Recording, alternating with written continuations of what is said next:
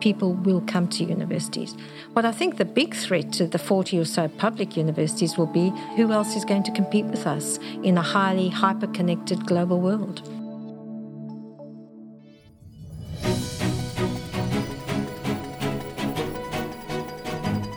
Hello, and welcome to KPMG's Talking Tertiary podcast, where we reimagine tertiary education for a changing world. I'm Stephen Parker, KPMG's education sector leader in Australia.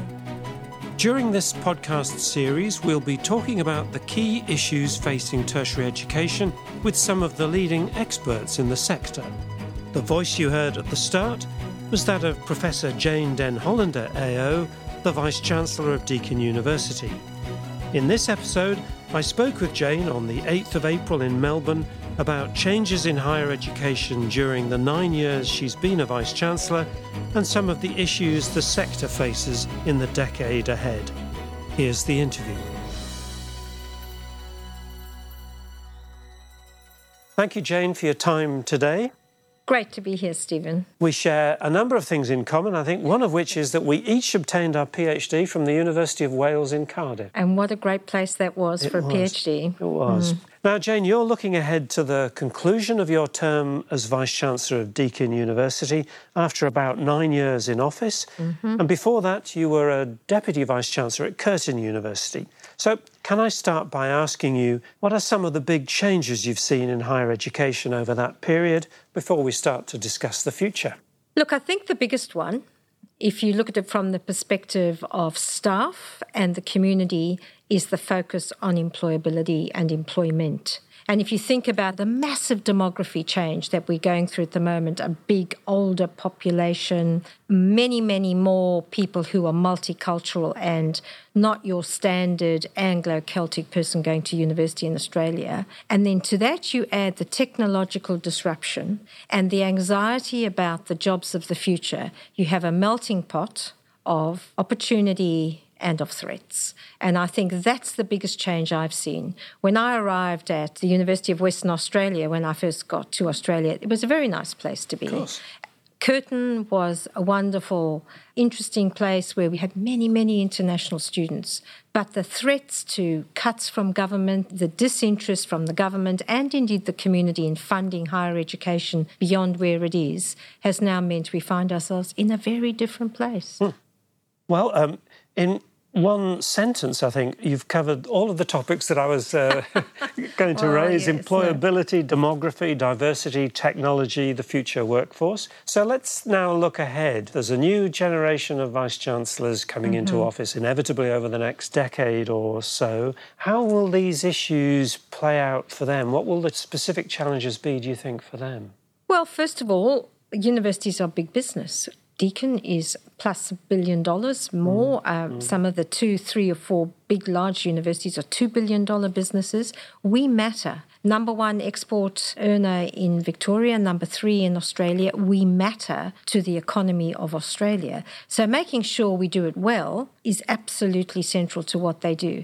How do you do it well? The community, in my view, will see success as employability for the next generation who go through universities. Now, fortunately, I think for Australia, we're a smaller population, that will help.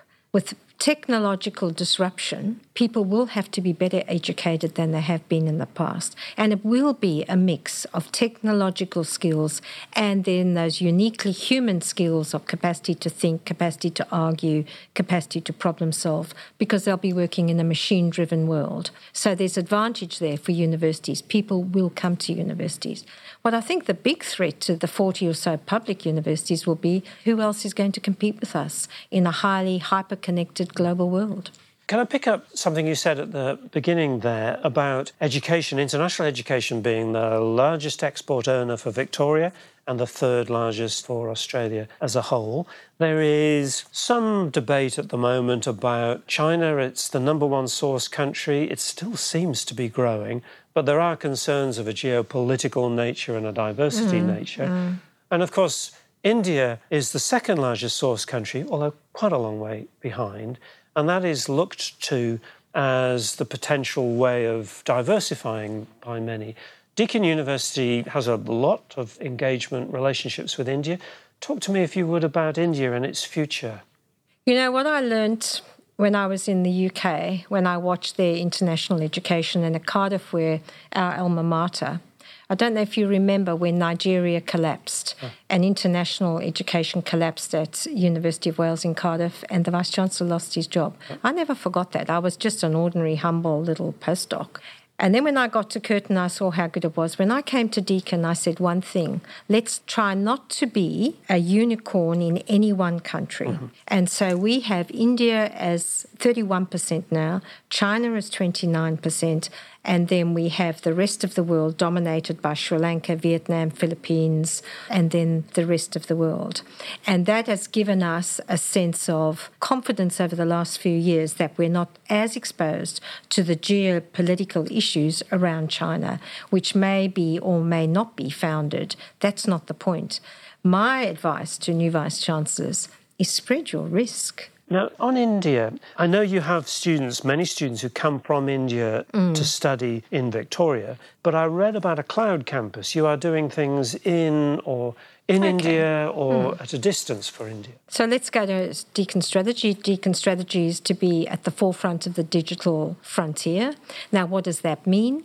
That means for us around access and inclusion, how we deliver education. We have a very large cloud campus that services Australia. It's about 24, 25% of our students, of the 62,000 12,000 or a few more probably, let's see what the census date says, in Australia use our cloud exclusively. One of the things we've noticed with India, there's two things we've noticed. Many students come here, but there are many qualified students who fall out of the running when they realise the cost, because it's not just about the fee, it's about living in Melbourne, in Australia, which is a very expensive proposition at the global standard. We also noticed one of the things we do in India, which is one of our research partnerships over nanotechnology and biotechnology. We have PhDs in country. And interestingly, the most successful applicants for that have been women. So, by some counterintuitive thing, we didn't expect to see it, an unintended consequence. We have more women being educated at the PhD level in India than we expected. And so the question was what if we put some of our courses at an India price in the cloud? into India in things that matter to them. And that's what we're trying now. I have no idea whether it'll be an outrageous success, terrible failure, or something quite modest and plod along. Time will tell. Talk to me in six months. Well, we'll hope for the former. Can I then develop a little bit about digital technologies in mm. teaching and learning, not necessarily for overseas, but, but, mm, but generally? To date, we've tended to think about digital learning as people staring at a screen. Yeah. But obviously, headsets are coming along, hologram technology is being developed. AI and smart bots are on the scene. How do you see digital delivery or learning through digital means developing? I think all of those things will prevail. What you won't have is a book on a screen. The terrible days was just whack it into a PDF, throw it in the cloud, and Bob's your uncle. It doesn't work like that. And certainly at Deakin, we have spent a veritable fortune on trying to improve our cloud experience. The cloud campus is an online for the vernacular, but we call that campus the cloud. Why do we call it the cloud? To differentiate that people were learning through a screen from Deakin. And other than that, there should be no differences between whether you're face to face or on a screen, except that in the cloud, often you're there because you can't make class. So it's asynchronous. So, how do we build in asynchronicity? And so we use a lot of AI, a lot of artificial intelligence in our large classes, most particularly.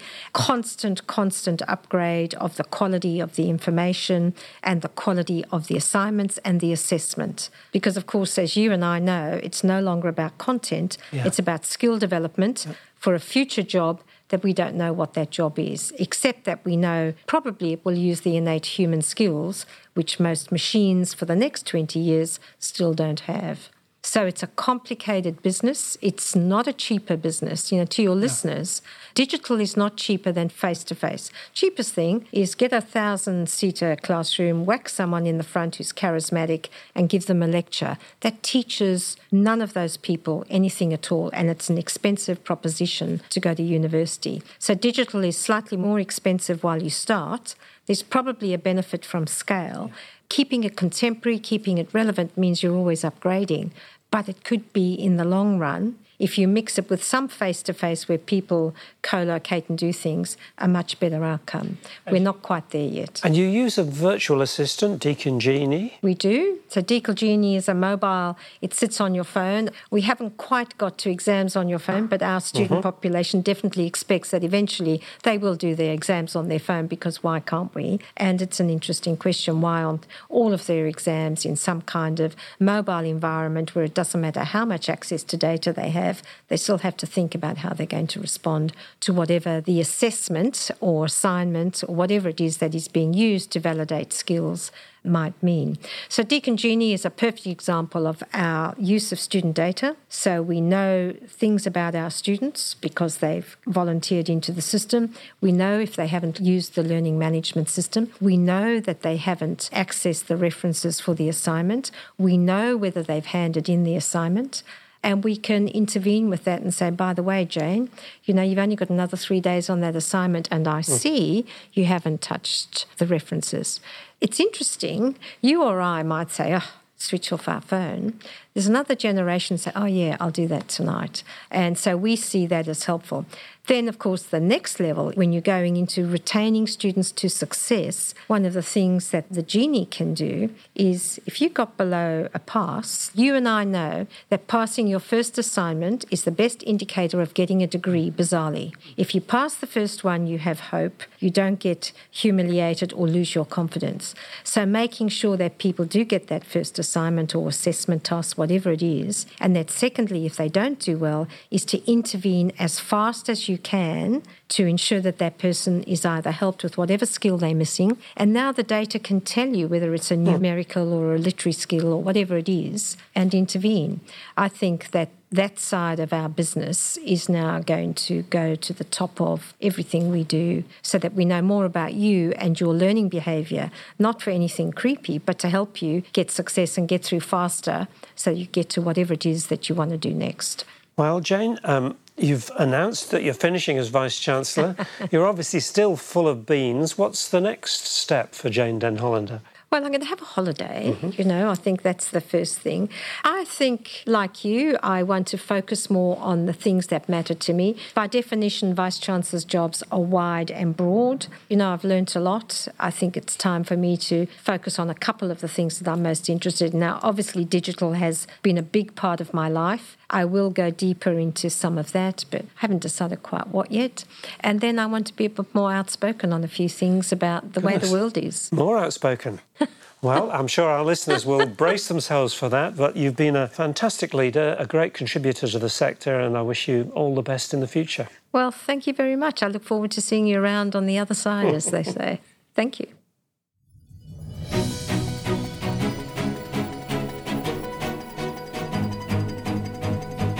That was my conversation with Jane Den Hollander at Deakin University.